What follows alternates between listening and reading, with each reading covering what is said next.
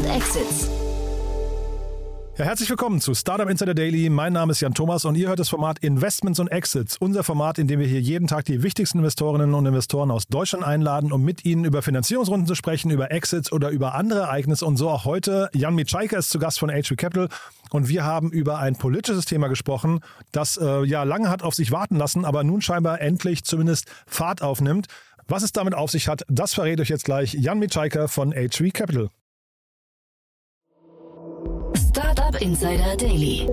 Investments und Exits. Ja, ja, frohes Neues. Jan Mitschaiker ist wieder hier. Ich freue mich sehr, dass wir sprechen. Hallo Jan. Ja, Jan, das ist ja Highlight direkt zum Jahresstart. Freut mich total, dass wir sprechen. Ich hoffe, du bist gut reingekommen. Ja? Hey, total, ja? total. Ganz ja. entspannt. Ja. Äh, irgendwie beim äh, Skifahren mit Kindern. Also alles gut. Großartig. Und jetzt die Szene guckt, äh, ich glaube, in freudiger Erwartung nach vorne, in der Hoffnung, dass das Jahr ein bisschen besser wird als das letzte. Ne? Ja, wir, wir spekulieren da ja sehr. Also einerseits über, über Fundraising, was für uns natürlich ein wichtiges Thema ist, für unsere Startups. Ähm, es gibt ja diese ganzen Roundups. Ähm, mein Kollege Barbot ist da unser äh, Chefvolkswirt eher. Ähm, aber so die, ähm, die Marktsituation sieht einerseits, äh, hatten wir jetzt schon ein paar Mal das Thema. Also ich glaube, so so große Scale-ups, die viel Geld verbrennen. Ähm, das wird spannend. Andersrum aber Gründer, Gründerinnen, die was Cooles Neues starten ähm, und dabei darauf achten, irgendwie Wert zu stiften und nicht ultra viel Geld zu verbrennen. Ähm, ja, weiterhin Happy Days. Hm. Mein, also meine Prediction wäre jetzt natürlich äh, momentan, glaube ich, dass die ganze AI, dieser ganze AI-Boom dafür sorgt, dass ähm, VCs gar nicht anders können, als wieder ganz viel zu investieren, weil da plötzlich so viel Neues entsteht. Das ist ja so, der Carlo Schmidt von Cherry Ventures hat es als iPhone-Moment neu bezeichnet, hat gesagt, da, da ist was mit ChatGPT was ganz Neues entstanden. Und das merkt man, glaube ich, auch gerade. Ne? Das, das kribbelt überall. Total, total. Wobei ich finde das ja hochspannend. Also zum einen, einerseits, es deprimiert mich so ein bisschen. okay. Und das muss erklären, ja. Weil ähm, ich meine, die Texte, die da rauskommen und Aha. so, ich weiß nicht, ich hatte, keine Ahnung, ich habe letztens eine Stellenanzeige für uns einfach mal aus Spaß damit gemacht. Aha. Ey, die sind so gut. Ja. Also das meinst du mit deprimieren, ja? Nein, ja. aber andersrum zeigt es halt auch, wie äh, gleichförmig wir alle sind. Aha. Weißt du, weil ähm, wenn das Ding halt irgendwie der Computer in der Lage, also es ist ja irgendwie fast eine Persiflage von von dem gerade angelsächsischen Business Talk, weißt du, dass der Computer in der Lage ist, uns so gut zu kopieren, dass man denkt, naja, das hat irgendwie ein, äh, ich sage jetzt mal Unternehmensberater oder irgendwie ein PR-Person oder was auch immer äh, geschrieben. Das finde ich fast so ein bisschen deprimierend, weißt du, wie ich meine? Total, total. Und zeitgleich sehe ich aber auch, äh, also jetzt, das ist jetzt ChatGPT, aber auch auf OpenAI passiert gerade so viel, ne? also was da so an, an, an ähm, weiß nicht, Geschäftsmodellen oder Tools gerade da in der Entwicklung ist und immer wieder so quasi in so Sneak Previews gezeigt wird. Ich finde das unglaublich spannend, was da auf uns zukommt. Also deswegen glaube ich, das wird das Jahr total bestimmen. Ja? Klar, ich meine, das ist natürlich für deinen Bereich auch total relevant. Ich meine, vielleicht unterhalten wir uns irgendwann nicht mehr, sondern sagen einfach, hey ChatGPT, lass mal Jan und Jan miteinander reden und der weiß eh besser, was für Quatsch wir hier erzählen als wir. Also das wäre der Punkt, dann würde ich aufhören und würde sagen, dass, also mir sind die Gespräche mit dir viel zu wichtig, als dass ich sie abgebe heute.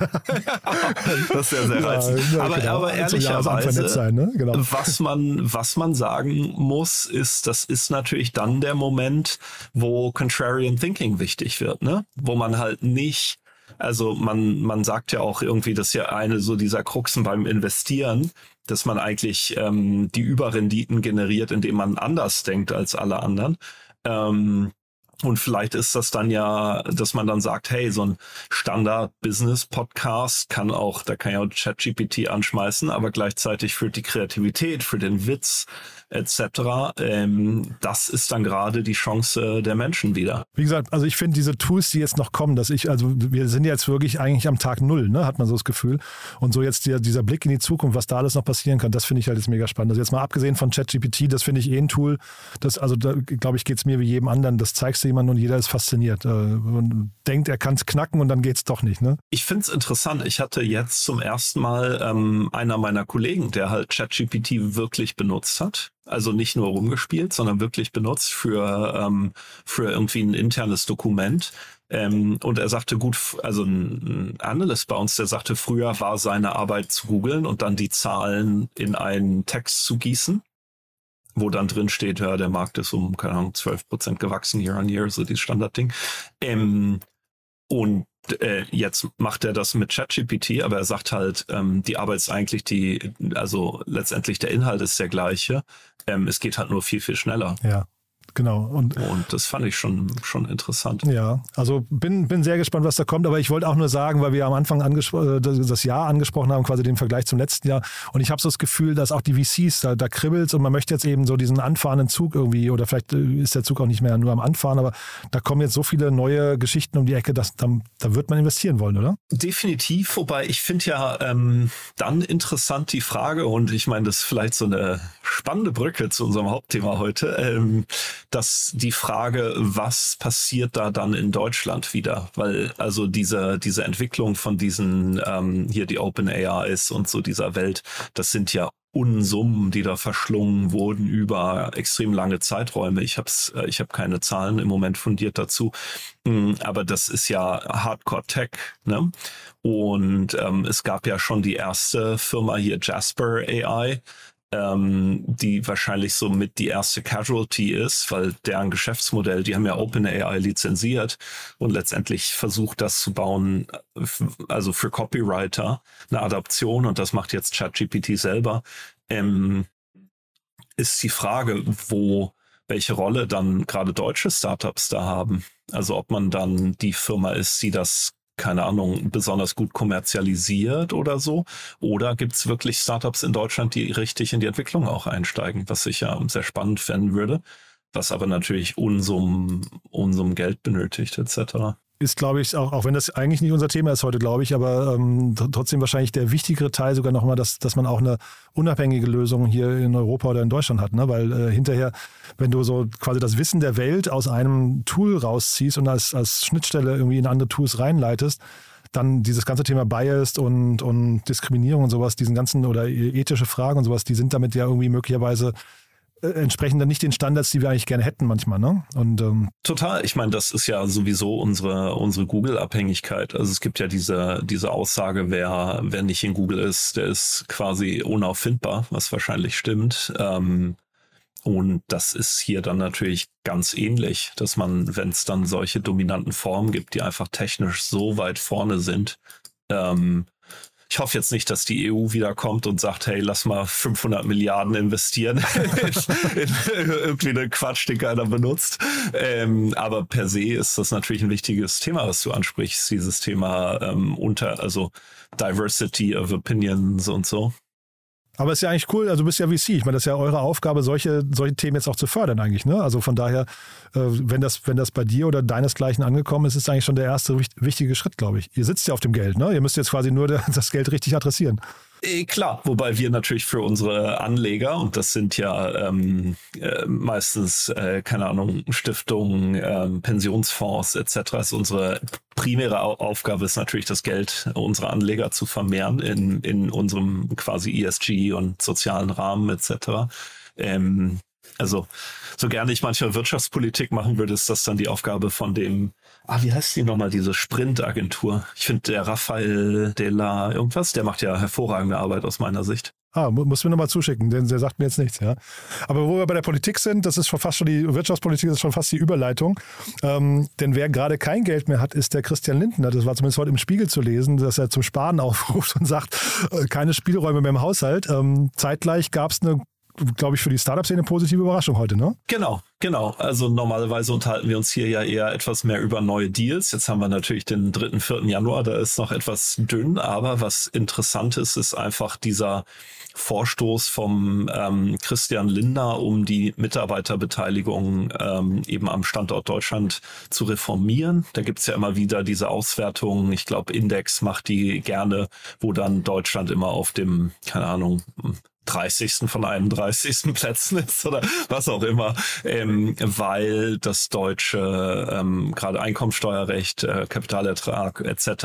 Ähm, einfach nicht aus einer Zeit kommt, wo vielleicht Startups noch nicht die Relevanz hatten wie heute, um es vorsichtig mhm. zu formulieren. Mhm. Und das, ich glaube, das Problem, genau, also das, das existiert schon lange und es ist, glaube ich, echt ein Standortnachteil, ne? muss man, glaube ich, schon so sagen.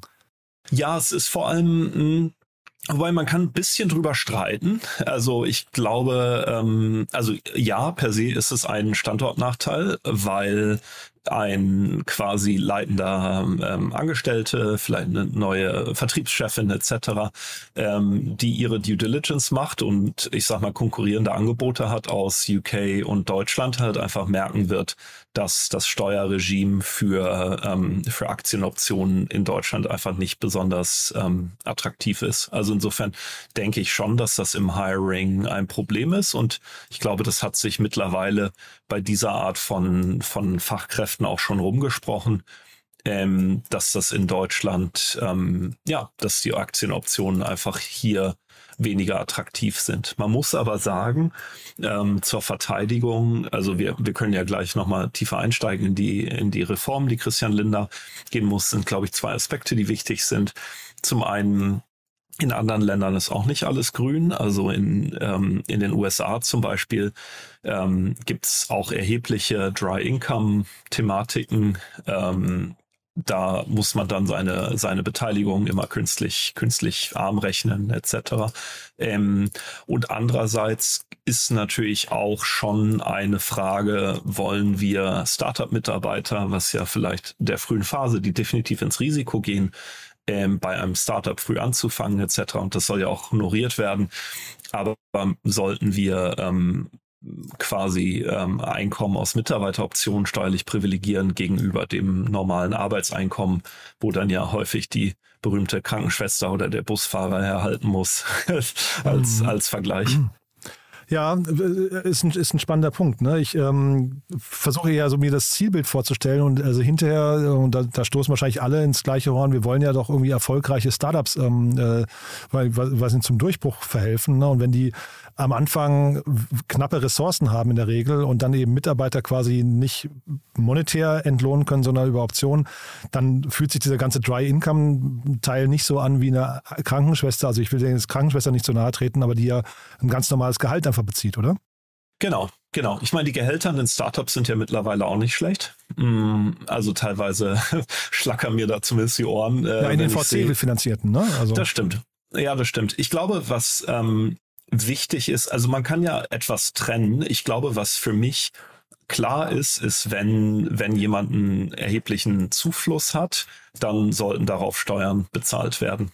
Ähm, und ähm, dann kann man natürlich streiten, ist es eher wie, wie ein Kapitalertrag, sprich hätte ich irgendwie Aktien gekauft von einer Firma, wo ich ja bei 25 Prozent liege, ähm, oder ist es eher Einkommen, wo ich dann ja wahrscheinlich, wenn es ein ordentlicher Exit ist, eher in der Größenordnung 50 Prozent liege. Ähm, also Zufluss heißt für dich, wenn es so ein Liquid Liquidation äh, wenn, wenn ich ja? Geld auf dem Konto ja. habe, mhm, genau. ganz platt, mhm, ja. ähm, dann bin ich dann genug Sozialist, äh, quasi um zu sagen, okay, ich partizipiere ja auch von der von der Infrastruktur hier etc. und sollte dann Steuern zahlen und über die Höhe kann man kann man sicher diskutieren. Ähm, genau. Und ich glaube, da müsste man eher fast, und ich weiß jetzt nicht, ob ich hier ein Thema abschweife, was überhaupt nichts mit deinem Podcast mehr zu tun hat, ähm, dann kann man sich natürlich auch ganz anders fragen. Ähm, angenommen, ich habe vom ich hätte, hab nicht, angenommen, ich hätte von meinem Vater zehn Wohnungen in München geerbt, halt die zehn Jahre, kann die steuerfrei verkaufen, äh, kann man sich natürlich auch fragen, warum eigentlich. Ähm, das ist so das eine. Und aber ähm, wo was Christian Linder eben machen will, ist einerseits ähm, den äh, steuerlichen Freibetrag erhöhen, was für mich ehrlicherweise kaum einen Unterschied macht, weil ich glaube, der soll, ich habe dann 5000 Euro Freibetrag statt 1500, was natürlich, wenn ein Exit kommt, ähm, sind die Dimensionen hoffentlich ganz andere als ob 1400 oder 5000 oder so. Habe ich mich auch gefragt, ähm, woher die Zahl plötzlich kommt. Die kommt mir völlig willkürlich vor. Ne? 1440, äh, was vorher war, kann man gut durch 12 teilen. So. Ich habe den Eindruck. Wahrscheinlich kommt da irgendwas. Also ich glaube, äh, keine Ahnung, 12 mal 12 sind 104.000 oder irgendwie sowas. Hat sich jemand ausgedacht. Ähm, du, keine Ahnung, pure Spekulation. Äh, genauso die 5000 auch. Aber sagen wir mal, das ist ja das eine. Was aber in Deutschland ähm, ein viel größeres Problem ist, ist eben diese Dry Income Besteuerung. Nämlich, ich habe ähm, Mitarbeiteranteile bekommen mh, mm, und ähm, halte die.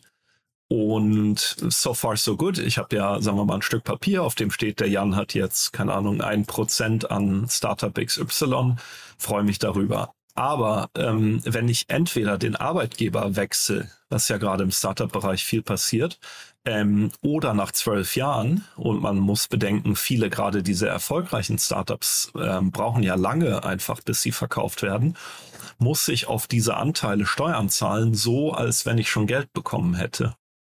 Und ähm, das kann, und das ist eben, das nennt man dann eben Dry Income, weil, ähm, weil ich, weil es halt, ja, dry, keine Ahnung, ich weiß nicht, ob es Wet Income gibt, habe ich noch nie gehört, aber ähm, und das will der ähm, Christian Lindner eben in verschiedene Richtungen reformieren. Also zum einen soll diese Frist von 12 auf 20 Jahre erhöht werden. Mm, zum anderen gab es äh, Größeneinschränkungen, die auch problematisch sein könnten. Also dass quasi die Firma sehr schnell wächst und das triggert dann wiederum dieses Steuerevent.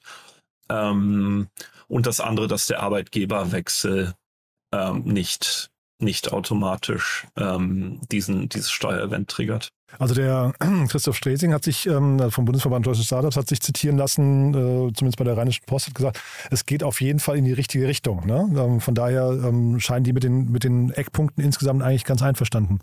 Ja, ja, so habe ich es auch verstanden. Es gibt ja so ein, so so ein WhatsApp-Chat, wo Christian Miele, der sich ja wirklich sehr einsetzt für die Startup-Szene, was ich ähm, super finde, sehr lobenswert, also wirklich klasse. Ähm, und auch sagte, der die Hauptgefahr, die er im Moment sieht, ist jetzt nur noch, ähm, dass dieser Vorschlag von Christian Linder nochmal verwässert wird wenn er in die Gremien geht, ähm, wenn es dann, keine Ahnung, ähm, ja, Richtung ich glaub, wenn, wenn Olaf Scholz nochmal ran. Ich glaub, der, der wenn Olaf Scholz nochmal drauf guckt und sagt so, hä, Startups, dann geben wir das Geld doch lieber den Hamburger Cum-Ex-Banken oder jemandem. ja, das hatten wir ja schon mal mit Olaf Scholz, glaube ich. Ne? Der hat ja schon mal, glaube ich, einen, äh, einen, Vorschlag im letzten Jahr, als er noch äh, nicht Bundeskanzler war, sondern Selbstfinanzminister, hat er, glaube ich, auch einen Vorschlag ziemlich durch den Kakao nochmal gezogen. Ne? Ja, ja, ja, genau. Genau. Und ähm, da ist dann ja was, was wir in der Vorbesprechung kurz hatten. Ähm, da ist dann natürlich interessant auch zu sehen. Und wie gesagt, ähm, Christian setzt sich da hervorragend für ein. Aber es ist natürlich die Klientel Startup-Angestellte ist jetzt natürlich keine Klientel mit einer Größen, keine Ahnung, Verdi, IG Metall, ähm, Standort im sonst wo Lobby. Also es ist ja ich glaube, eine, die, auf der man relativ leicht dann, ähm, ja, wo man relativ leicht Sachen abschießen kann, sagen wir es mal so.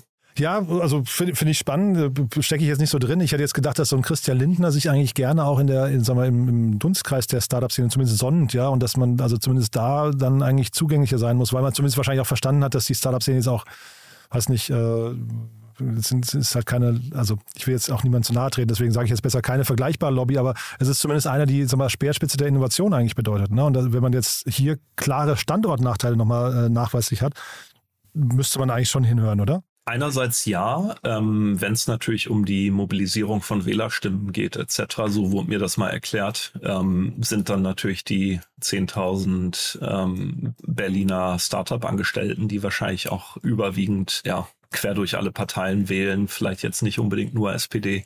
Also ich hatte ähm, den Christian, äh, Christian Miele hatte ich ja äh, zwischen den Jahren im Podcast und der hat tatsächlich eine Studie, also es gab wohl eine Untersuchung, kommt natürlich vom Bundesverband Deutsche Startup selbst, ne, aber ähm, das ist irgendwie, äh, ich habe jetzt die Zahl nicht ganz parat, aber direkt und indirekt, ähm, glaube ich, 1,4 Millionen Arbeitsplätze in Deutschland unmittelbar an der Startup-Szene hängen. Ja, und er hatte gesagt, wenn okay. die Entwicklung so weitergeht, ist das flächendeckend irgendwann der größte Arbeitgeber in Deutschland. Das kann man sich natürlich jetzt so und so rechnen, aber ähm, auf jeden Fall ist es auch nicht ganz unbeträg äh, unbeträchtlich. Ne? Ja, das stimmt. Ich habe die Statistik mal für Berlin spezifisch gesehen. Ähm, Kam vor ein paar jetzt, Jahren mal, ne?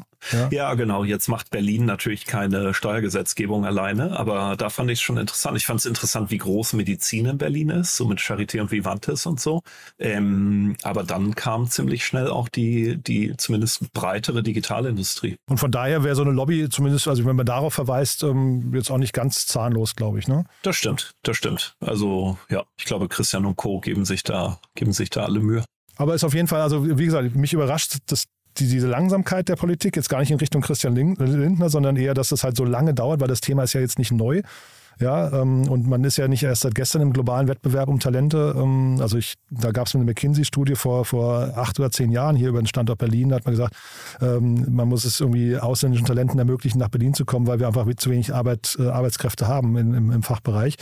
Ähm, jetzt zehn Jahre später kommen halt solche Maßnahmen so langsam. Das ist so ein bisschen deprimiert. Ja, ein bisschen, ja, ja, ja, genau. Ich meine, so ein bisschen, also auch, auch was du gerade gesagt hast, dieses ähm, dass man Assets vergleichen muss und anders besteuert. Das eine ist die Wohnung, das andere sind Aktien. Jetzt hat man hier äh, ESOPs und sowas. Also warum kann man das nicht irgendwie versuchen, einheitlich zu denken? Ja, ich weiß nicht, äh, ne, dass man irgendwie nicht nicht alles so kompliziert macht. Äh, weil ja, das stimmt. Ja, es gab ja diesen, diesen ESOP-Reformvorschlag, ich meine letztes Jahr. Das ja, war ja der, den du auch angesprochen ja, genau, hast, ja. von dem Scholz. Und das war ehrlicherweise, ein, also da habe ich null Effekt von gesehen. Da, das war, glaube ich, eher ein Alibi-Ding. Aber wir wollen jetzt hier sagen, das ist ein guter Auftakt fürs Jahr. Vielleicht lässt ja eigentlich hoffen, oder? Total, total. Und wie gesagt, ähm, super, dass Christian Miele sich dahinter hängt und ähm, da auch super vom, vom Christian Lindner, dass er, dass er sich dieses Themas annimmt. Vielleicht hat der zwischen den Jahren mit ChatGPT gespielt und hat gefragt. Ja. hat gedacht, oh Mist, jetzt ja. haben wir schon keine Suchmaschine ja. in Europa und jetzt brauchen wir mal ein OpenAI. Ja, und hat gefragt, was ist das Beste, was ich tun kann, um mich hier in der Startup-Szene beliebt zu machen. Ne? Du, Politiker ja? reden. Ich ja. meine, werden ja auch aus ChatGPT oh, ja. kommen. Ganz von ausgehen. Wird spannend.